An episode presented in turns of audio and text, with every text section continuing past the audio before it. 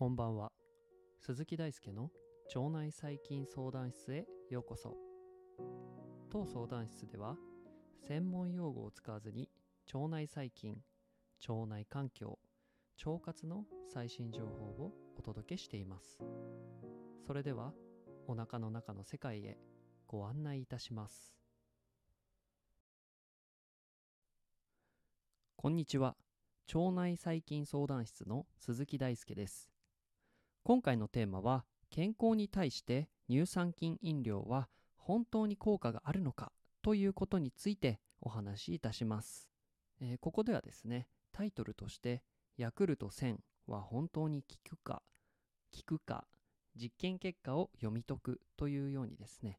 乳酸菌飲料として今注目されているヤクルト1000を題材にしてお話をしていきたいと思います。えー、ここではですね乳酸菌が健康に良いということは一度前提としておきまして乳酸菌飲料がストレスや睡眠の質に影響を与えることができるのか、えー、そして、えー、腸内へ乳酸菌飲料の乳酸菌が定着できるのかということを論文を根拠にお伝えしていきます、えー、なおですね本記事にヤクルト1000の効果を否定するという目的であったりとか、えー、意図はなく、えー、実験事実をただお伝えするそして実験事実を冷静に眺めるということを、えー、目的としております。この点ご了承ください、え今回は、え乳酸菌飲料がストレスや睡眠の質に果たして影響を与えることができるのかというのを、えー、ヤクルトが公式に発表しているデータと、まあ、そこに付随している論文の実験結果をもとに考えていきたいと思います。えー、それでは、えー、まずヤクルトの発表を、え吟味していきましょう。えノートにですね、え今回このポッドキャストの台本というか元となる文章がありますので、えそちらに公式発表を添付しておきます。えここではまず検証方法と、まあ、その結果についてまとめていきたいと思います。えー、ここでは、まあ、ストレスや睡眠の質といったことを、えー、テーマとして、えー、実験の結果を、まあ、共有されておりまして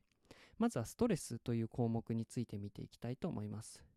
えここではコルチゾール濃度を、えストレスの指標として見ていてこの濃度が高いほど、まあ、ストレスを受けているとえー、単純にそう解釈してもらえればと思います。えー、ここの試験ではですね、2群比較といって、まあ、2つの群に、えー、今回、えー、人というか、えー、被験者を分けて考える実験です。えー、ここでの対象としては、進級に必要な、えー、重要な学術試験を受験する4年時の健常な医学部の学生男女140名を対象としております。つまりテストを控えて、まあ、胃がキリキリするとか、まあ、ストレスがあるといったような学生ですね。えー、乳酸菌白タ株を1000億個含む飲料を1日 100ml 摂取する群、まあ、ここ以下では、えー、摂取群とします。と、えー、乳酸菌飲料を模擬した味とか見た目が似ているというか同じですね、えー、疑似飲料を、えー、摂取群する群。これをプラセボ群に分けて、えー、効果検証していきます、え、ここで学術試験医学部生にストレスのかかるタイミングの前から、えー、8週間。8週間前から引用してもらって、え、ここでの効果を、え、測定していくというものでした、え、ホームページにはこのような情報が、えー、書いてあったのですが、えさらに現地論文を調べて詳細な条件を調査いたしました。えこの試験はですね、2012年から14年まで、だから今から、えー、振り返ってみるともう10年ぐらい経っている実験で、えー、までの3年間にわたって行われており、えー、2012年に47名、2013年に46名、2014年に47名という参加者で、えー、男女の内訳はプラセボ群で男女38名に対して女性が32名、えー、接種群については男性が38名に対して女性が32名と同じ比率でした、えー、年齢や BMI を含めた統計量はインフルエンザのワクチン接種率についてプラセボ群が接種群より7%多いというか高いのを除くとまあ母集団の性質としてはこの2つの比較群ほとんど同じと考えて良さそうでした、えー、条件が比較群間で統一されているのでまあいい試験形じゃないかなと思いますここは、え気になるのはですねこの母集団の偏りです。まあ、どういうことかというと進級に必要な学術試験を控える医学部生を代表値としていいのかは、まあ、これは疑問が、えー、議論が分かれると思います。まあ、なぜなら、まあ、世の中の人間の、えー、本当にごく一部の、えー、学生に対してのみの効果検証なので、まあ、これが実際にじゃあ幅広い年齢に対しても同じ帰結を得られるのかとかそういうことについては疑問があったりします。はい。では、今までがコルチゾール濃度つまりこれは唾液ですね。唾液の中のコルチゾール濃度の試験なんですが、えー、ここからはストレス体験調査というものにえー、話を移していきます、えー、コルチゾール濃度の唾液中濃度に関する試験と比較すると、まあ、こちらではデータセット、まあ、データの数が少なく、え、47名でした、えー、他の条件は同じで進級に重要な学術試験を受験する4年時の健常な医学部生の男女を対象に接種群と対象群に分けて効果を検証していきますえここで実験デザインは先ほどと同様です。えそれでは続いて、えこのストレスに関する実験結果を見ていきたいと思います。えヤクルトの開示している結果を、えノートに、え添付させていただきました、えこちらの結果を見るとですね学術試験の、ま直前に測定された唾液のコルチゾール濃度について、え統計学的に優位にですねこのヤクルト1000を飲んでいるとストレッチ、まあ、コルチゾール濃度なんですがが低下しているということが、えー、確認されました、えー、続いてストレス体感調査については、えー、これはですね学術試験が、え近づいているにもかかわらずむしろストレスが低減しているようなところが、え見えたりとかしているというところも確認されています。これはどういうことかっていうと、このヤクルト1000を飲むことによって、えー、テストが近づくごとにストレスが低減しているというようなことが、えー、こちらのグラフから見えています。ただ、えーと、ちょっと専門用語になるのですが、えー、その間の,、まあその低下に関する、えー、有意差等は表示されていないので、これはあくまで値が減少しているということに、えー、しかならないのですが、まあ、そういうことが見えて取れるとえー、それではですね、続いてですね、今回ヤクルト1000のホームページには添付されていない原著論文と呼ばれる研究の大元の発表媒体について、え、図を取ってきましたので、え、こちらについても、え少し見ていきたいと思います。えここではですね、えホームページでは紹介されていなかった図が、え複数存在しまして、え例えばですね、えブログでいうノートでいうところの左側の図として状態特性不安検査という検査も同時になされていることが分かりました。これはコルチゾール濃度唾液中のコルチゾール濃度とは別の指標なんですがその不安であったりとか、まあ、ストレスに対して、えー、評価をする際の検査になります、えー、この被験者の不安に関する尺度を測定した実験結果ではですね接種群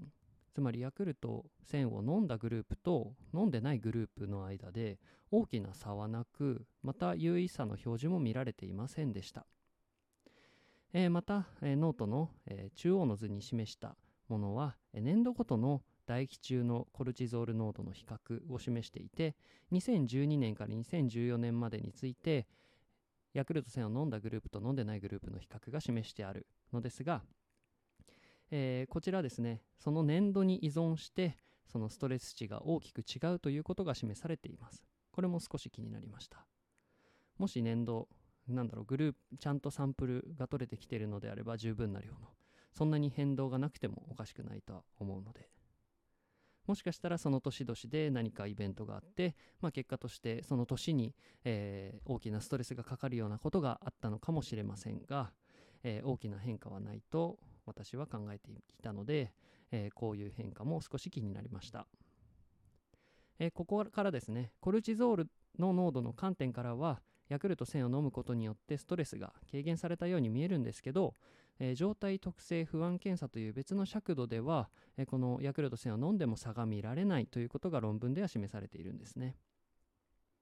えー、またこの論文では乳酸菌を摂取することでコルチゾール濃度が低減される詳細な基準については踏み込まれていなかったということから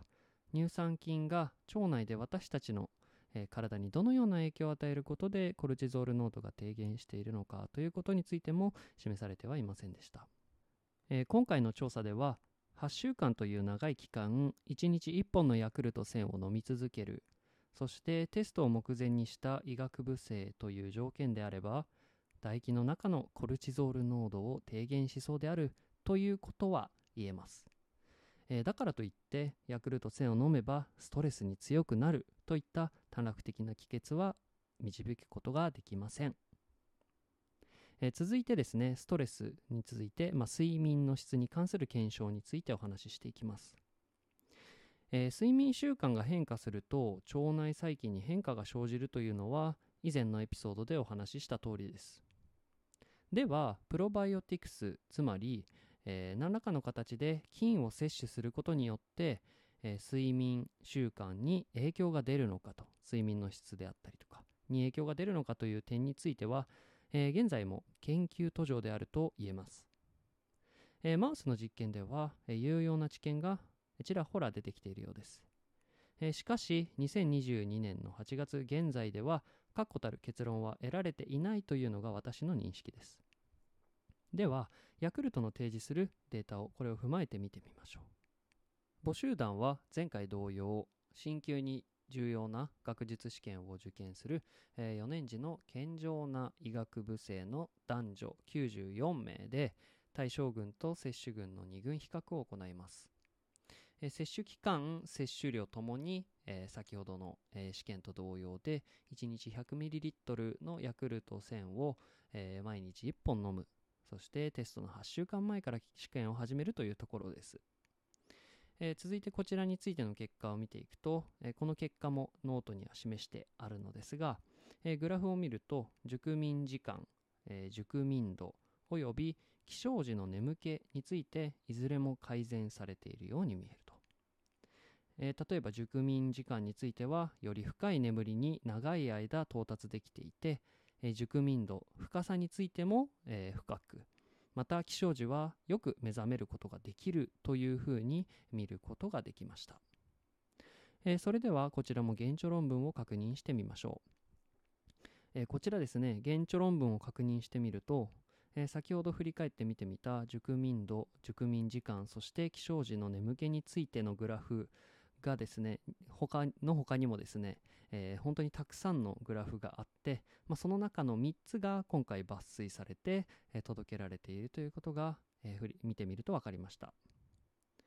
え前述の試験と同様にですね状態特性不安検査の結果もえ、見ることができて、まあ、こちらでも同様に、えー、有意差がなかったということからやはりこの状態特性不安検査という尺度では、えー、2軍間つまりヤクルト1000を飲んでいても飲んでなくてもあまり変わらないというのがここでの結論でした。またここではフィギュア5番で示しているんですけれどファクター5、まあ、その要因睡眠の質に関する要素を複数挙げていて、えー、ファクター5として睡眠の長さに関する記述があって、えー、こちらはホームページでは掲載されていないものなんですけれど睡眠の長さについてのスコアは接種群の方が対象群よりも、えー、良いスコアを取っている。つまり十分な時間の睡眠を取れているということも分かっています、えー、つまり睡眠の長さが適切だから、えー、起床後の眠気がヤクルト1000の群では少ないのではないかということも十分に考えられます。もしかしたらヤクルト1000を飲むことによって、えー、深い眠りについて結果として睡眠時間が長くなっているということも考えられますが、えー、逆に自分の習慣が、えー、その睡眠時間が長い方向に、えー、あるので結果としてよく眠れていて起床時の、えー、眠気が少ないということも考えられるとつまり、え乳酸菌摂取以外にもですね様々な要因が相互に関係し合っているということから、えー、起床時の眠気が改善されているというような原因を突き止めるということは簡単ではありません。まあ、原因の一つとしてもしかしたらヤクルト戦を飲んでいることで、今回このような結果になっているかもしれないですが、え他にも要因はありますのでまだ断定はできないような状況であるというのが私の見解です、えー、また、えー、入眠戦時や、えー、中途覚醒と呼ばれるですね、まあ、睡眠に関して重要な項目があるんですけれど、まあ、ここでは、えー、トピックの本筋からそれるので触れないことにします。えー、ここでは、えー、起床時の眠気や熟眠時間、熟眠度について、えー、摂取群の改善が見られていましたが、えどのようにして、え乳酸菌飲料がそれらにいい影響を与えているか、そもそも乳酸菌のおかげなのかということについては、今後の研究次第で、え分かってくることだと思います。はい。えー、それでは長々とお話ししてきましたが、えー、僕がですねこの全体を通して伝えたかった真のメッセージというのは真に受けないことということです、えー、現在ですね腸内細菌や乳酸菌飲料など、まあ、自分の専門領域が盛り上がっていることはとても嬉しいことですし、まあ、今後も盛り上がっていってほしいなというふうに純粋に考えてます。し感じています。しかし、えー、にわかケーキのようなですね盛り上がり方はまあ、個人的には望んでいなくて、まあ、というのもいつかはじめ弾けてしまうようなバブルであるよりかはなんかすくすく根を下ろして成長する苗木の方に僕は魅力を感じているからです、えー、皆さんは、え、健康に良さそうだからヤクルト1000を飲んでみたいと思ってはいませんでしたか、えー、周りの風潮で良さそうだとは思っていませんでしたか？あるいは元のデータを見たことがあったでしょうか？えー、今回の話を受け止めた上で冷静にヤクルト1000を眺めてみた時以前と同じような印象を受けるのでしょうか、えー、ここでの研究はですねすで、ー、に5年以上前のものですし、え通常のヤクルトとの違いは菌の密度ですし、え摂取することで、え睡眠やストレスの指標が改善したものもあればそうでないものもあるし試験前の若い医学部生という限定的な母集団であると。えー、こういう前提条件を踏まえた上で、えー、どう思うかというのは個人次第です。えー、これを教訓にですね、今一度広告とエビデンスとそこでは呼ばれているものの関係を考えてみると、えー、勉強になるんじゃないかと思います。ちなみに今回私は深掘っていて知らないこともあったので非常に勉強になりました。えー、物が溢れる消費社会、ついついですね広告や宣伝の文句は誇張されがちですし、えー、それにはですね都合のいいように科学的な実験の、えー、証拠が使われたりします、えー、だからこそ真に受けなくて、え冷静に根拠を調べる、え消費者としてのリテラシーが求められる時代だなと私は思います。えおまけとなりますが、ヤクルト公式でもですね、え乳酸菌の腸内への定着の難しさに関する記事が公開されています。つまりちょっとやそっと飲んだだけじゃ定着しないんですよということを公式も言っています。ここでは抜粋の文章を示しますと、一方で乳酸菌飲料などに含まれるプロバイオティクスは生きて腸に到達することを標榜しているが、その多くは摂取後に腸に到達した後、腸内で定着あるいは増殖することなしに便中に排出されてしまう。いわば、えー、通過菌であるというようなことが言われています。